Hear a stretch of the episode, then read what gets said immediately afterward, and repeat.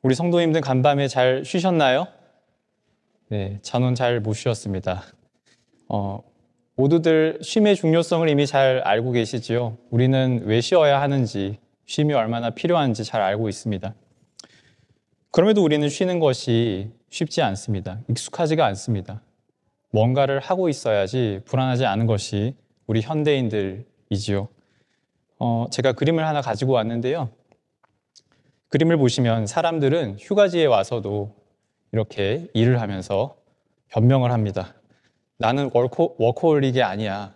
나는 그저 쉬기 위해서 일하는 거야. I just worked to relax. 어, 한 20년쯤, 20년 더 된 일인데요. 제가 상경한 지 얼마 안 되었을 때 일입니다. 어, 저희 아내는 지금도 저를 시골에서 왔다고 가끔 놀리는데 저는 그럴 때마다 시골이 아니고 지방 도시라고 강조하면서 정색하고 얘기합니다. 어쨌든 지방 도시 출신인 제가 서울에 와보니까 너무 신기하고 화려하고 볼 게 많은 거예요. 그래서 가고 싶은 데가 너무 많았습니다. 그래서 친구랑 같이 그 삼성동에 있는 코엑스라는 곳에 가서 조조영화라는 조조영화를 보겠다고 아침 일찍 일어나서 어, 새벽 6시에 어, 일어나가지고 지하철을 탔는데 글쎄 그 시간에 사람이 그렇게 많더라고요. 다들 바쁘게 어디론가 가고 있었습니다. 그때 제가 깨달았습니다. 아, 나만 빼고 다들 열심히 사는구나. 최근에 영국의 BBC 뉴스가 잠 못 드는 한국 사회라는 제목의 뉴스 기사를 보도했는데요. 이 뉴스 기사는 한국인들의 수면 부족에 대해서 다루고 있습니다. 한국인들이 잠을 잘 못 자는데요. 그리고 그 근본 원인을 어디서 찾느냐면은 고도 경제 성장에서 찾고 있습니다. 한강의 기적을 이룬 한국 사람들은 성장에 대한 과도한 강박 때문에 과로하고 또 스트레스를 받고 만성적으로 잠이 부족하다고 합니다. 밤에도 불빛이 환하게 밝혀져 있는 24시간 풀 가동인 오늘날의 사회를 어떤 사람들은 과로 사회, 또 어떤 사람들은 피로 사회라고 부릅니다. 이렇게 쉼이 없는 피로 사회 또는 과로 사회에 대해서 성경은 뭐라고 말할까요? 오늘 신명기 말씀이 우리에게 보여주는 것은 쉼을 주시는 하나님입니다. 아니 좀 더 정확하게 말하면은 쉴 것을 명령하시는 하나님입니다. 잘 아시다시피 창세기 1장과 2장에서 하나님께서는 천지를 창조하시고 나서 제 7일째 되던 날 뭐 하셨죠? 예, 안식하셨죠. 안식은 하나님의 창조의 클라이맥스입니다. 현대사회에서는 노동이 목적이고 쉬는 것은 수단이죠. 열심히 일하다가 좀 쉬어서 에너지를 충전하고 다시 산업 현장으로, 생산의 현장으로 돌아가는 것이 오늘날 사회입니다. 그런데 구약 성서는 거꾸로 쉬는 게 목적이래요. 안식이 목적이라고 합니다. 피조물들은 안식을 누리기 위해서 창조되었다라고 해도 과언이 아닙니다. 그런 까닭에 하나님은 오늘 말씀에서 안식일을 거룩히 지키라 명령하십니다. 그런데 더 놀라운 것은 이 안식일 계명을 지켜야 하는 대상입니다. 우리 함께 14절을 다시 읽어볼까요? 14절입니다. 시작.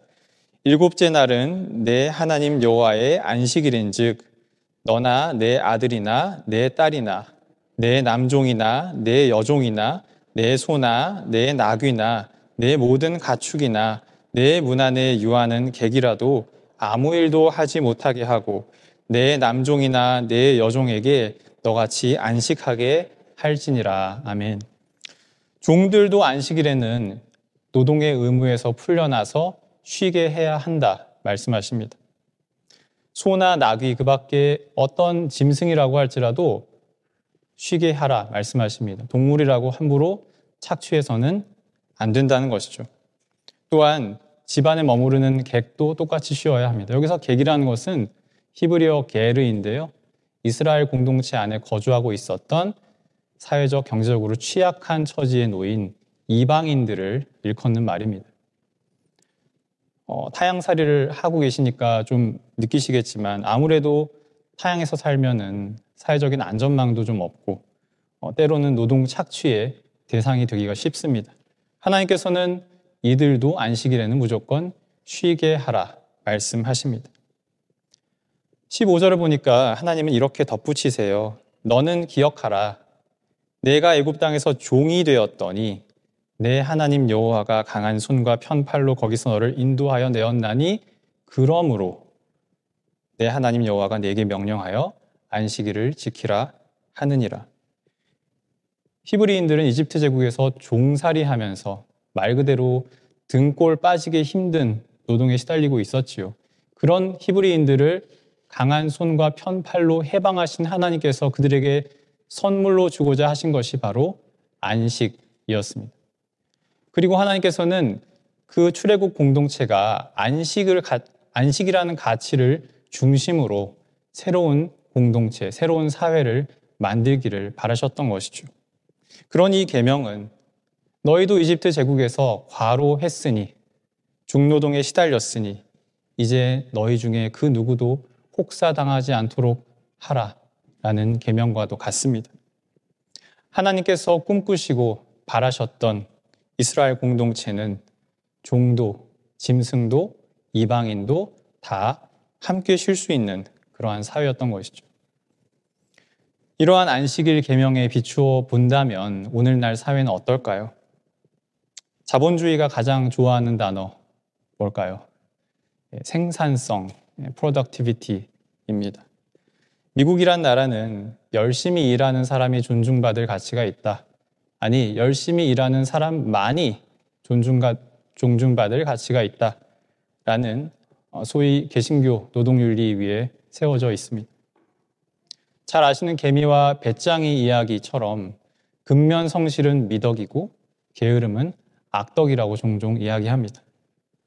코로나 팬데믹으로 인해서 일과 삶의 그 경계가 좀 많이 모호해졌는데 요즘 현대인들은 24시간 내내 일에 자신의 몸과 영혼까지도 바치게끔 그렇게 요구받습니다. 그런데 여러분, 일과 삶의 경계가 사라지게 되면 일과 나 자신의 경계, 구분도 점점 사라집니다.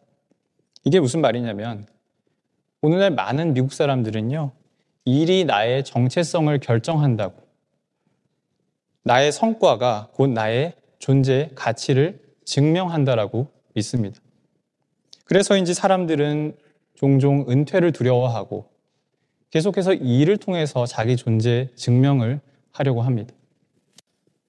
우리 그리스도인들도 종종 소명이라는 것을 너무 직업과 결부시켜서 직업으로 환원해서 생각하는 경우가 많습니다. 물론, 물론 노동은 근본적으로 신성하지요. 일은 밥벌이를 하고 우리의 이웃을 섬기고 이 세상을 좀 더 살만한 곳으로 만드는 수단이 될 수 있습니다. 그리고 우리는 일을 통해서 삶의 기쁨과 보람을 느끼기도 합니다. 그러나 일 자체가 우리 인생의 목적이 되면 그때는 일은 우리를 지배하는 우상이 될 수도 있습니다. 나의 이력서가 나의 직업이 곧 내가 누구인지를 결정하지 않습니다. 하나님께서는 우리의 성과나 커리어 때문에 우리를 선택하시고 사랑하는 분이 아니십니다. 그것이 사도 바울이 말하는 은총 아닙니까? 신학자 윌리엄 윌리모는 이렇게 말합니다. 신약 성경에서 부르심 또는 소명이란 용어는 취업이 아니라 제자도를 가리킨다. 바울은 천막을 만드는 천막 제조자였지만 어디서도 천막 제조자로 부름받지는 않는다. 천막 제조는 바울의 식탁에 빵을 공급했으며 그것만으로 바울이 이 일에 최선을 다하기에는 충분했다. 무슨 말인지 감이 오시지요? 교우 여러분, 우리는 일을 본래의 자리로 돌려보내야 합니다. 일과 나 자신 사이에 적절한 거리를 유지할 수 있어야 합니다. 일을 하되 그 일에 지배당하지 않도록 주의해야 합니다. 우리가 매주 드리고 있는 이 주일 예배 생산성의 관점에서 보면 굉장히 시간 낭비 같잖아요. 허비하는 시간 같잖아요. 그러나 이렇게 일을 멈추고 쉬는 시간이야말로 어쩌면 일이 나의 삶을, 나의 자아를 지배하지 못하도록 하는 우리를 지켜주는 시간인지도 모릅니다. 자, 그런데 우리는 여기서 한 걸음 더 나가야 합니다. 왜냐하면 이 세상에는 쉬고 싶어도 쉬지 못하는, 아니, 쉼을 박탈당한 그런 사람들도 많이 있기 때문입니다. 어느 사회학자는 이렇게 질문합니다. 인간답게 살려고 일을 하는데 도대체 왜 일을 할수록 더 비인간화 되는가? 삶을 위한 수단이었던 일이 우리의 삶을 압도하고 더 나아가서 한 사람의 삶을 송두리째 빼앗는 경우들도 있습니다. 작년에 서울대학교에서 50대 여성 청소 노동자가 과로로 사망하면서 이것이 보도된 적이 있었는데요. 제가 읽은 기사의 한 대목을 읽어 드리겠습니다. 관정도서관은 2015년 건립된 서울대 중앙도서관 별관으로 연면적 2만 7천 평방미터에 열람석 4천 개를 갖춘 8층짜리 대형 건물이다. 이 건물 청소 담당자들은 몇몇 화장실 내 비품 보관용 칸에 간이 휴식 공간을 마련했다. 벽 쪽에 의자 하나를 놓고 그 앞에 휴지 상자를 쌓아 가렸다. 폭이 세 뼘 정도에 불과해 한 사람이 겨우 앉아 쉴 수 있는 공간이다. 서울대학교 저도 두 번 정도 가봤습니다. 굉장히 넓더군요. 그런데 예, 그 넓은 캠퍼스에 폭이 세 뼘 정도 되는 공간을 휴게 공간으로 사용하고 있었다고 합니다. 다시 읽어도 참담한 이야기입니다. 오늘날 사회는 사람들을 쉬지 못하게 쥐어 짜면서 이윤을 만들어내지요. 혹시 팬데믹 기간에 제프 베이조스의 자산이 40% 증가하는 동안 아마존 물류센터 직원들은 화장실 갈 시간이 없어서 페트병에 소변 보면서 일했다는 이야기 들어보셨나요? 많은 이들이 불안정한 삶의 조건 때문에 생계 때문에 쉼을 포기하고 저임금의 장시간 노동을 어쩔 수 없이 받아들입니다. 이런 일이라도 그냥 주어진 것에 감사하면서 견디는 것이 그것만이 하나님 뜻일까요? 저는 잘 모르겠습니다. 우리는 누군가의 쉼을 빼앗으면서 쉼을 누리고 있는지도 모릅니다. 여러분, 쉼을 누리되 우리는 함께 누려야 합니다. 종도 짐승도 이방인도 쉬게 하라 하신 하나님의 그 안식일 계명을 다시 생각해야 합니다. 구약학자 월터 불그만은 하나님께서 이스라엘 백성들을 이집트의 그 중노동에서 해방시키신 이후에 안식일 계명을 주셨다라는 그 사실에 주목합니다. 만약 이것이 중요하다면, 만약 이 순서가 중요하다면 선해방, 후계명. 그렇다면 우리는 쉬고 싶어도 쉬지 못하는 분들에게 좀 쉬세요, 안식하세요 라고 말할 것이 아니라 먼저 다 같이 쉴 수 있는 사회를 만들기 위해 노력해야 하지 않을까요?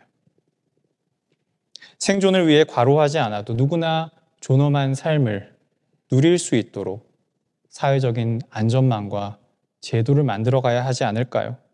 누군가가 혹사당하고 있는 사회에서는 그 누구도 온전히 안식을 누릴 수 없기 때문입니다. 저는 여기서 한 걸음 더 나아가 우리가 쉼을 돌려주어야 할 또 하나의 대상이 있다고 말씀드리고 싶습니다. 바로 땅입니다. 구약 성경에 따르면 땅은 인간과 더불어서 하나님의 언약에 참여하는 언약의 파트너이죠. 오늘 우리가 함께 읽었던 레위기 말씀은 사람뿐만이 아니고 땅도 안식하게 해야 한다. 쉬게 해야 한다. 말합니다.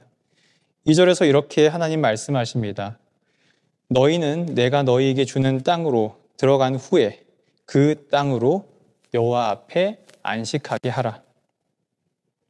우리 인간의 창조의 리듬에 맞추어서 6일 일하고 7일째 쉬는 것처럼 땅도 6년 동안은 농사도 짓고 하면서 일을 하지만 7년째 되는 해에는 농사를 지으면 안 된다. 쉬게 해야 한다.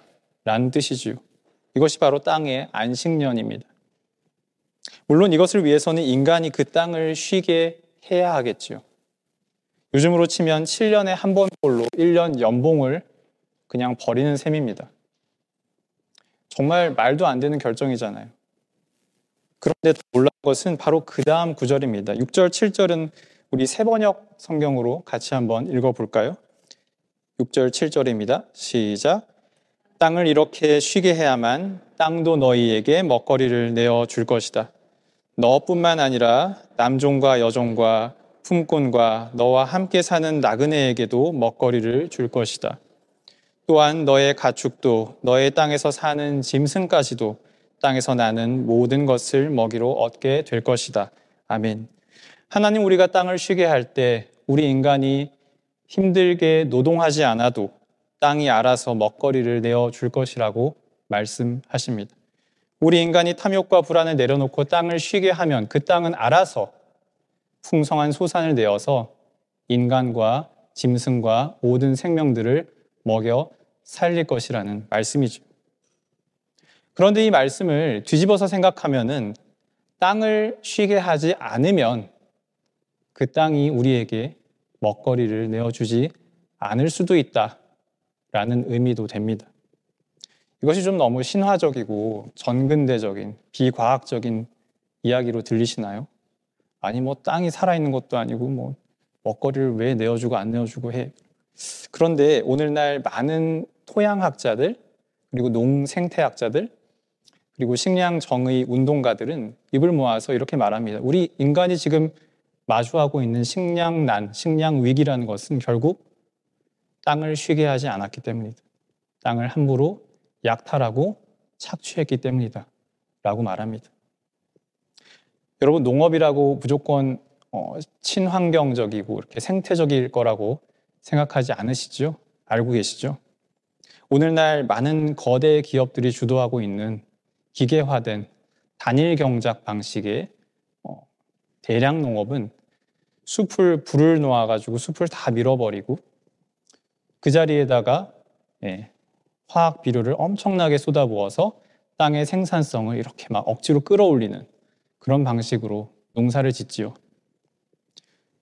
노동자들에게 쉼을 빼앗는 것처럼 땅에게도 쉼을 주지 않는 거예요. 땅을 계속해서 다그치고 닥달하는 거죠. 그 결과 오늘날 흙이 점점 사라지고 있습니다. 흙이 점점 사라지고 오염되고 있습니다.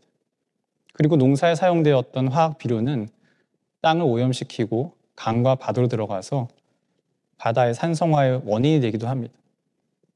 이러다가 정말 땅이 먹거리를 내어주지 않는 날이 언젠가 찾아올지도 모릅니다.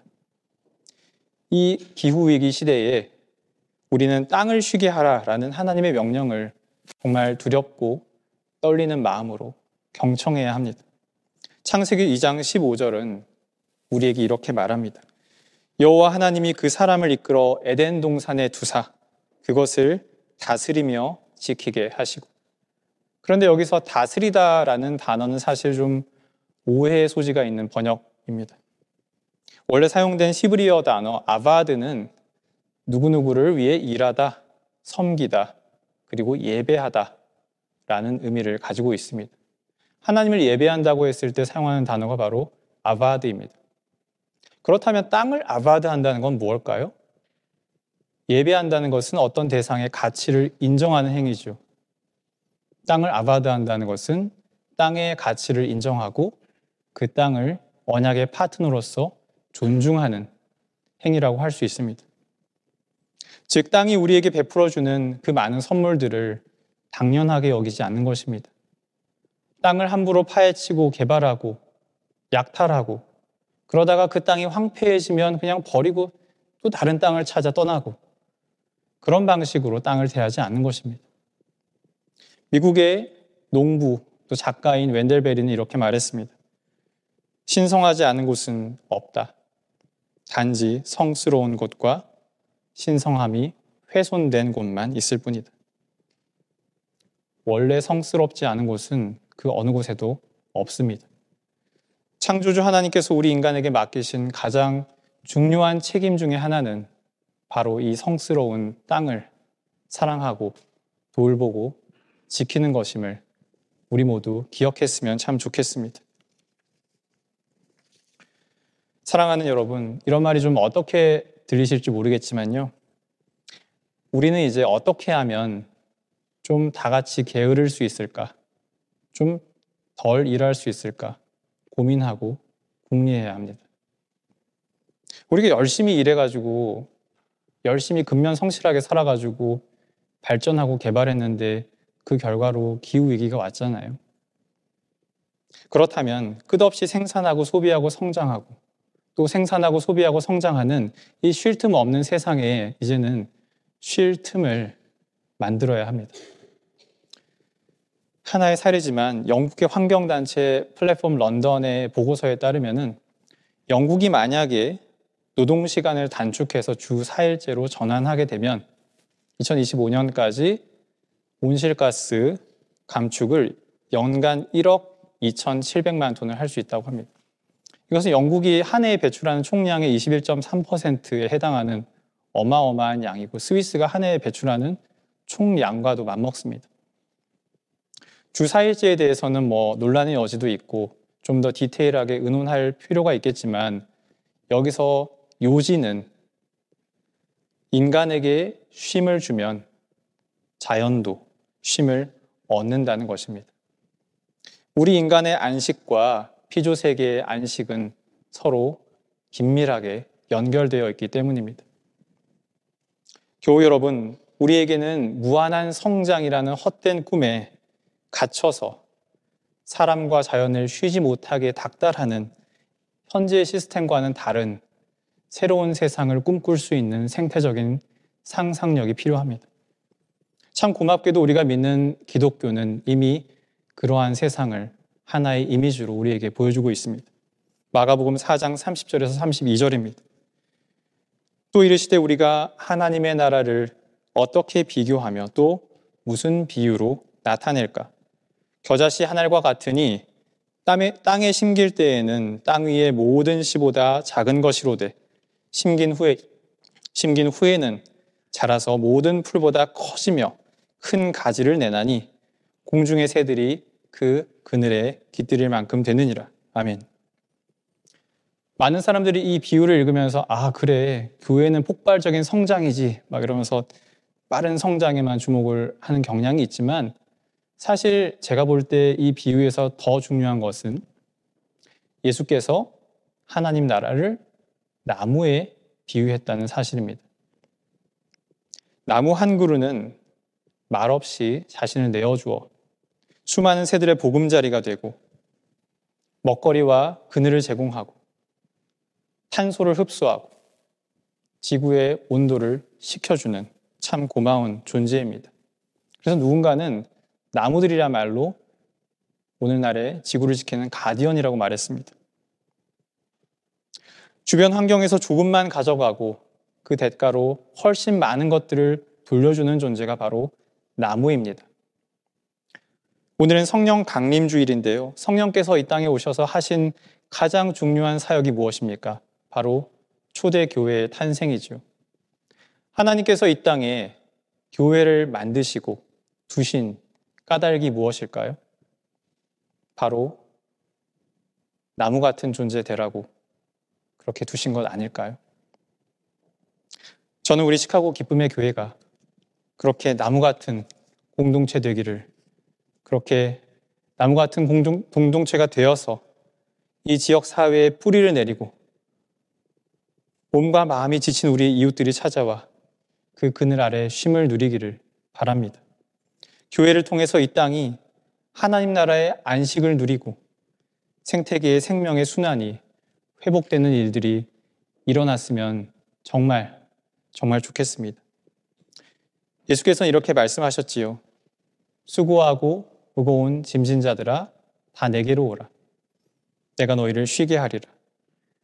우리는 비록 작고 부잘것 없지만 이렇게 작은 겨자씨와 같은 우리를 통해서도 주께서 이 세상을 쉬게 하실 것을 기대하고 또 소원합니다. 함께 기도하겠습니다.